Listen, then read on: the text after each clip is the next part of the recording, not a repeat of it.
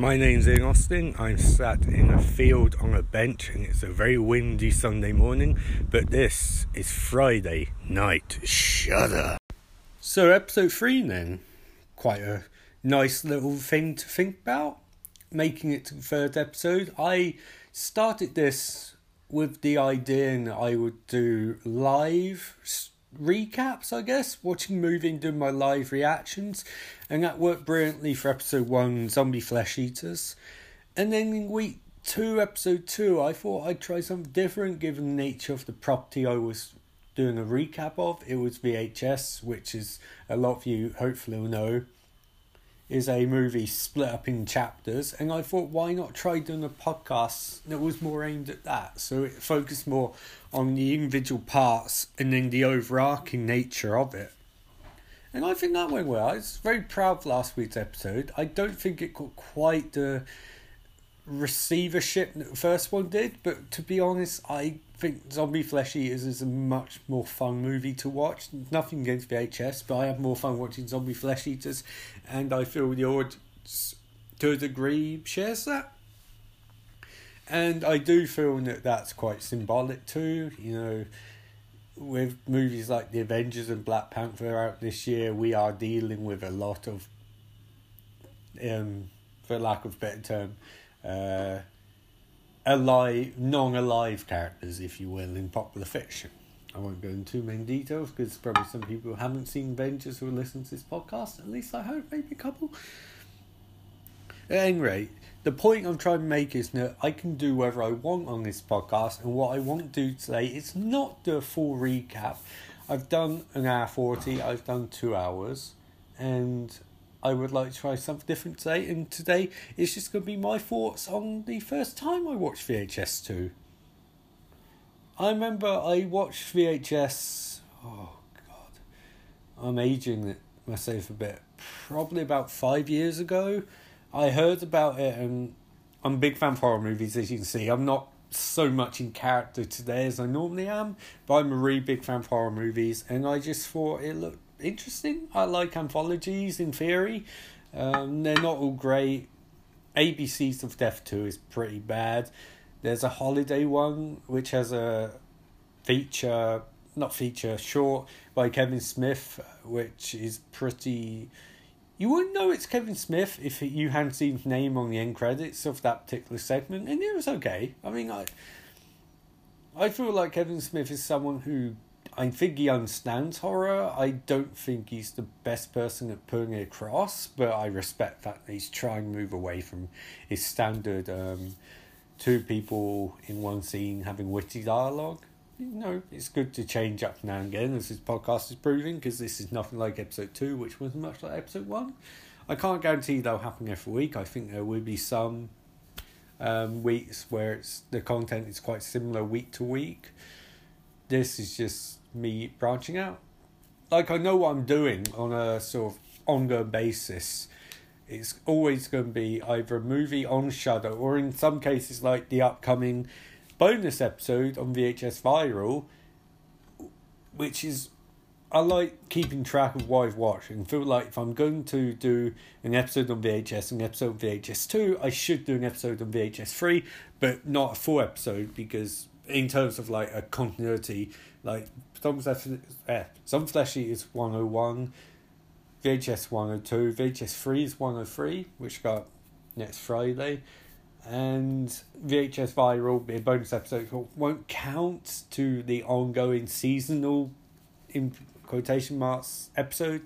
It'll count more like a bonus one. Not so. But yeah, so I first watched VHS about five years ago, and I I, I remember at the time when I watched it, I I enjoyed it. It was kind of sleazy and grimy, but I think I liked that about it because despite my comments last week about being uncomfortable a fair bit about some of the nudity and some exploitation issues, it did something horror doesn't do nowadays, which it felt gritty and you know dis- disgusting at points, but you know, actually had the effect. Like a lot of horror is sanitized nowadays, and it's not got that effect. Like you, Eli Roth has that effect. to a degree. Like Green Inferno is straight out of the cannibal movies of like seventies, the really disgusting ones, and VHS feels like something which could have been made in the eighties. The effects are better now to an extent, you know, except for the CGI, but you can definitely see through line between some of the more grind, not grindhouse, video nasty eighties movies to VHS. There's a good through line to those, between those rather. But at the same time, I enjoyed it, but I didn't think the writing quality or directing quality is quite up to scratch. Like the passion overrid the technical quality and the uh, esoteric enjoyment, I guess you could say. And I feel VHS 2 did something much different, which was it went full blown to get, I won't say best directors on planet, but I will say that it really went out of its way to get some interesting visual directors um, who did a really good job of it. And I think nowhere can that be expunged more than the um, shit. Um, sorry, I'll be looking at on my iPad. Uh, guy mate raid. I think it's Gareth Evans, and his insanely brilliant. That's the one I'm going to be mostly focusing on. His insanely good section. Yeah, his insanely good section for this movie where he co-directed, but his part where he deals with the Japanese cult and the um, documentary makers coming in to document it and reveal it's tr- what it's truly like to the outside populace and like all the intrigue about who's got the um, female documentary maker pregnant, um, her boyfriend or his best friend, and all that intrigue, and then you throw in all the gore and the cult and the weirdness and the creepy music and creepy visuals and the zombification, and then rise up with like the zombie goat or, or the devil, I guess, and like the guy at the end and it's not. I, I should have spoilers, you know, but if you're watching a horror review of VHS, it's been out year two. It's been out years. You, know, you, you should have watched it. Is what I'm saying because this is quite still quite a niche podcast, and I apologize if I've ruined movie for you, but there are a lot more shorts in it. So, but that one I really like because it's really strange and interesting, and I think sometimes horror should be like that. You know, you, you deal with a lot of horror, and it, like I said before, it's quite sanitized and it's quite mundane. And that segment was particularly interesting because it was weird, and weird is good. Like, Cabin in Woods, I think did a mainstream version of that where it tried to populate all the tropes that people knew and do them in an interesting, clever way. But I feel Cabin in the Woods falls down because it pits the most boring possible villain, I guess. Villains, kinda. Like, and that's what I like about VHS 2. It's strange. Like, you can feel this is made by some made by people who wanted to make a unique horror movie, and it doesn't always succeed. But when it does succeed, like in the section at the Japanese cult reform school, it's just the strangeness, the starkness of visuals too. Like the back use of background, images in background, like repeated imagery characters will walk past a classroom and kids will be learning. They'll walk past later on and kids will be dead. They'll walk past again and kids will be alive and zombified. And they'll be at class and they'll be listening to teachers teach class. And it's the use of repeated images to trick the viewer, or not even trick viewer, to lure the viewer into false security. It's the equivalent of a visual Chekhov's gun. You see it, and then when you see it later on, that's when it pays off. And VHS 2, particularly this section, does a great job of that because it plays with your expectations. It's like this thing in background that you've barely looked at is suddenly paramount in last act. I mean, in last act the short because obviously it's split up in segments, so it's going to be a loose structure of the detectives this time. That's one of the things I actually like about VHS 2 when first saw it. They get away from the sleazy guys trying to make their video in the first one and go to private detectives. Not still not most likable characters, still morally grey, but different. And I will say this, I enjoyed it not simply because I didn't want to see the sleazy video trolls again.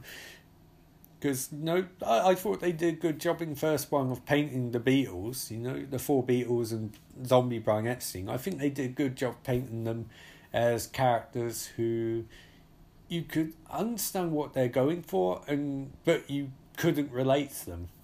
So in terms of going back to that nastiness of the eighties where no characters are likable, it did a great job. But you can't necessarily do that in sequel, you need to do something different. And with private detectives, they did. You have them go to the house to investigate why this college student's gone missing and then create a neat mystery of they've got to watch through tapes to find out what's going on. And then throughout the movie, you come back to them and come back, and the female private detective starts getting more and more messed up by more she watches. Her nose bleeds, she passes out. And then a bit at the end, the twist with the revealing guy made his own video, which is fascinating because it creates this idea of um, people immortalizing themselves with the video, which is actually a nice form of continuity and does pay off in the next movie to an extent. And I think I like that. I again morally grey detective private detectives were a nice interesting way to bring something new into the movie because they hadn't up to that point really delved into the outside other people like the law enforcement not quite official law enforcement but that sort of approach of what would they think of what was going on you know and didn't quite go as far as I was hoping it to when first saw it, but I did enjoy it. I thought those characters were quite interesting, and I thought their fate was fascinating because it was like you become part of the video, which is just interesting. Like it forces us to watch people watching a video. So you know that puts us in culpability. We're watching them watch. No, it goes back to that old phrase: "Who watches a watchman." And like in the last video with Doc Manhattan, you know of that? You know, it's been stranger connections made. So just enjoying a nice cup of Earl Grey. It's beautiful, beautiful tea. So other segments I enjoyed first time I watched it. I liked the um, Clarissa Explains It All style one. I don't think that's the actual title, but with the guy in the um the eye implant and he starts seeing weird shit because he his eye taps into different frequency and never sure whether the corporation knows that the eye's doing that and he's willingly using this guy's test subject or not. It's left very vague, but that's fascinating because I grew up watching a lot of these um uh, later than the actual date, but a lot of the eighty, a lot of eighties movies, not necessarily all horror, but stuff like Robocop did with the corrupt corporate executive, and I lo- and scientists who did stuff without thinking whether they should do it, and that's always fascinating to me. And I thought this section did a nice job for that too. I thought it did a solid effort at portraying body horror. Not to Cronenberg levels because you know, no one does. I mean, The Fly is one legitimately the remake of Flight is legitimately one of the best horror movies ever made, and also very strange, which horror should be strange. It's meant to be representation of your innermost fears, and by that I mean director or writer, but also their weirdness. That's why David Lynch is so good. He doesn't make horror per se, but he has horror in his movies, and it's very terrifying. And now we come back and we get to the the other segment I really like, um, the sleepover, which goes into the minds. It it does something different. It casts people you can believably buy as teens and young teens. Uh, oh, sorry. And it plays plays with that because it, you think it's going to be a sort of slasher kind of aspect because we haven't really had that. But then they play with that by going the alien route, and not just alien route, dubstep aliens. And this is part I love most about VHS two. I remember watching this for the first time. Um, it was at I think it's at the um, my previous residence. Um, it's kind of like key work accommodation, and it's really late at night. And I just was watching. I rented it because I enjoyed VHS, and I thought I'd watch a sequel. And I rented it, and it's very late at night, so I put headphones on, and I put those on so loud when those aliens came out, with like, wow, wow, and it just hit me like a brick. I was like, je ne sais quoi? What is this? This noise in my ears. And I was baffled. But I really started getting into it because it was so strange. It's a really interesting musical cue. You know, like everyone talks about the Inception horn and stuff like that. They should watch VHS too. Because that takes it to the next level. That's that's not an Inception horn. That's an Inception bass drop. You know, that's that's like that's like an Inception deadmau5 shit, you know? Like dubstep to the extreme.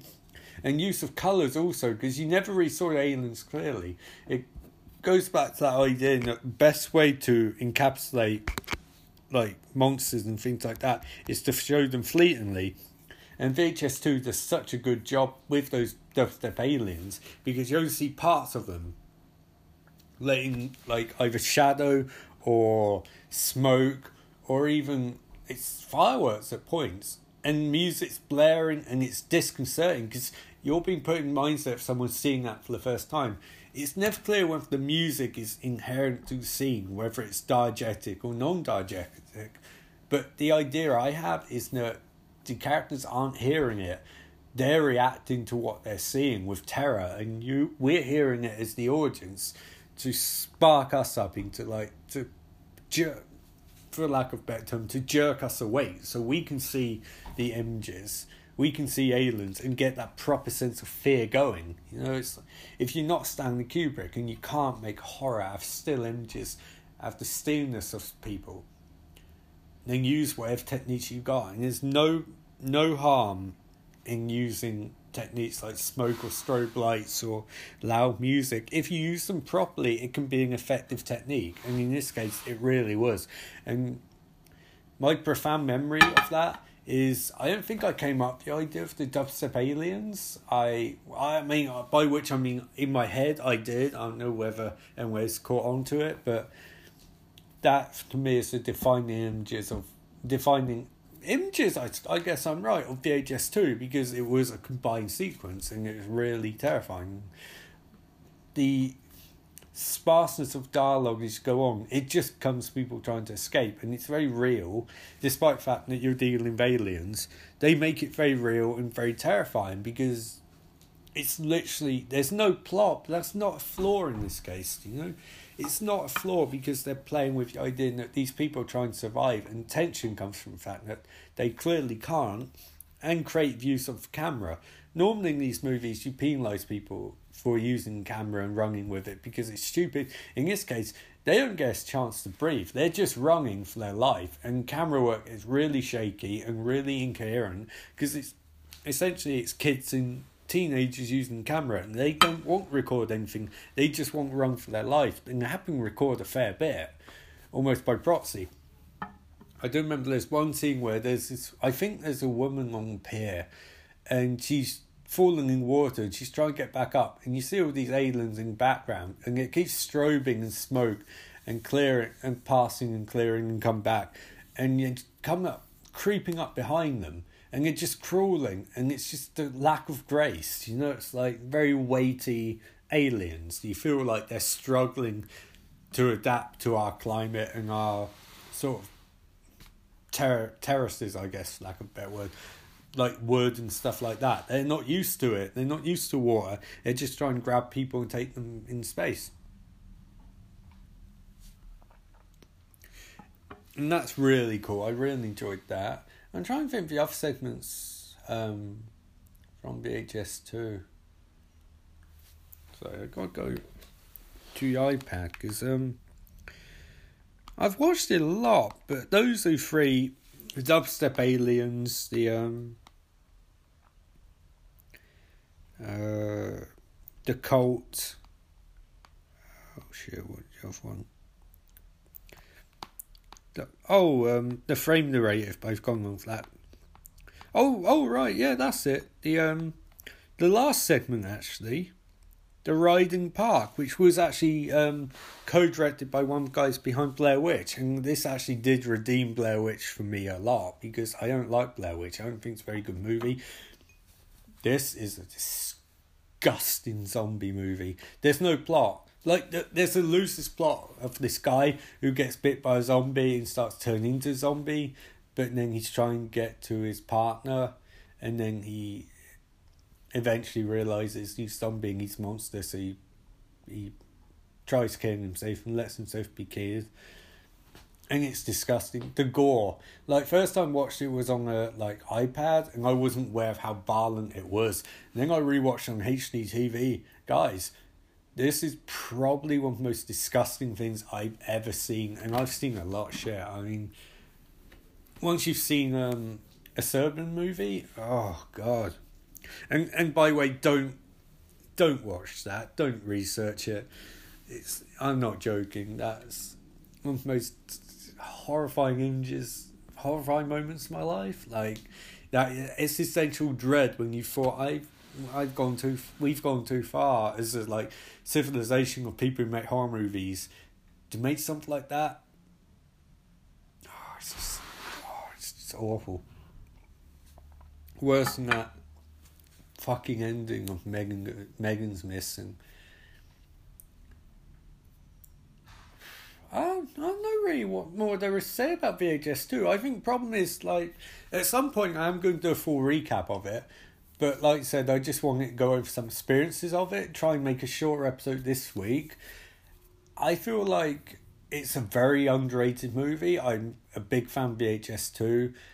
I kind of don't want to I'm spoiling a fair bit, but I don't want to spoil too much because I think what I hope is that you'll listen to this one and either and and not either actually. I hope you'll just go and watch VHS two again on Shudder because it's a really good movie and it's very entertaining. It's very violent. Um, and the Safe Haven, I, I looked up the name Gareth Evans Safe Haven bit is generally one of my favourite horror films from the last ten years. Um, I feel like actually, I should add from last week. Um, Siren, the section with the siren was turned into a full movie, and I'm sure at some point I'll watch that, but it's probably a while away. Because I don't feel it needs to be a full movie. And same thing, Safe Haven. It's a, Safe Haven is a perfect mini movie. The the full movie Safe Haven, the actual one based on the Nicholas Sparks book, I think, play awful, be honest. But Safe Haven, the VHS short, it's really good. And I feel like VHS 2, when it really gets it, and 3 out, 4 out 4 actually, because I enjoyed all segments. I think they really understood much better in this movie how to construct the sequences and chapters. So they were all they were good. VHS seemed to be a lot of let's just improvise. VHS two seemed to be a bit more professional and much more cohesive, I guess. I mean, they're not stepping on anyone's toes this time. I think one flaw with anthologies is that they all start telling the same story or similar stories, and this one, they're just telling the best four stories that the people they got could do. And they did a really good job.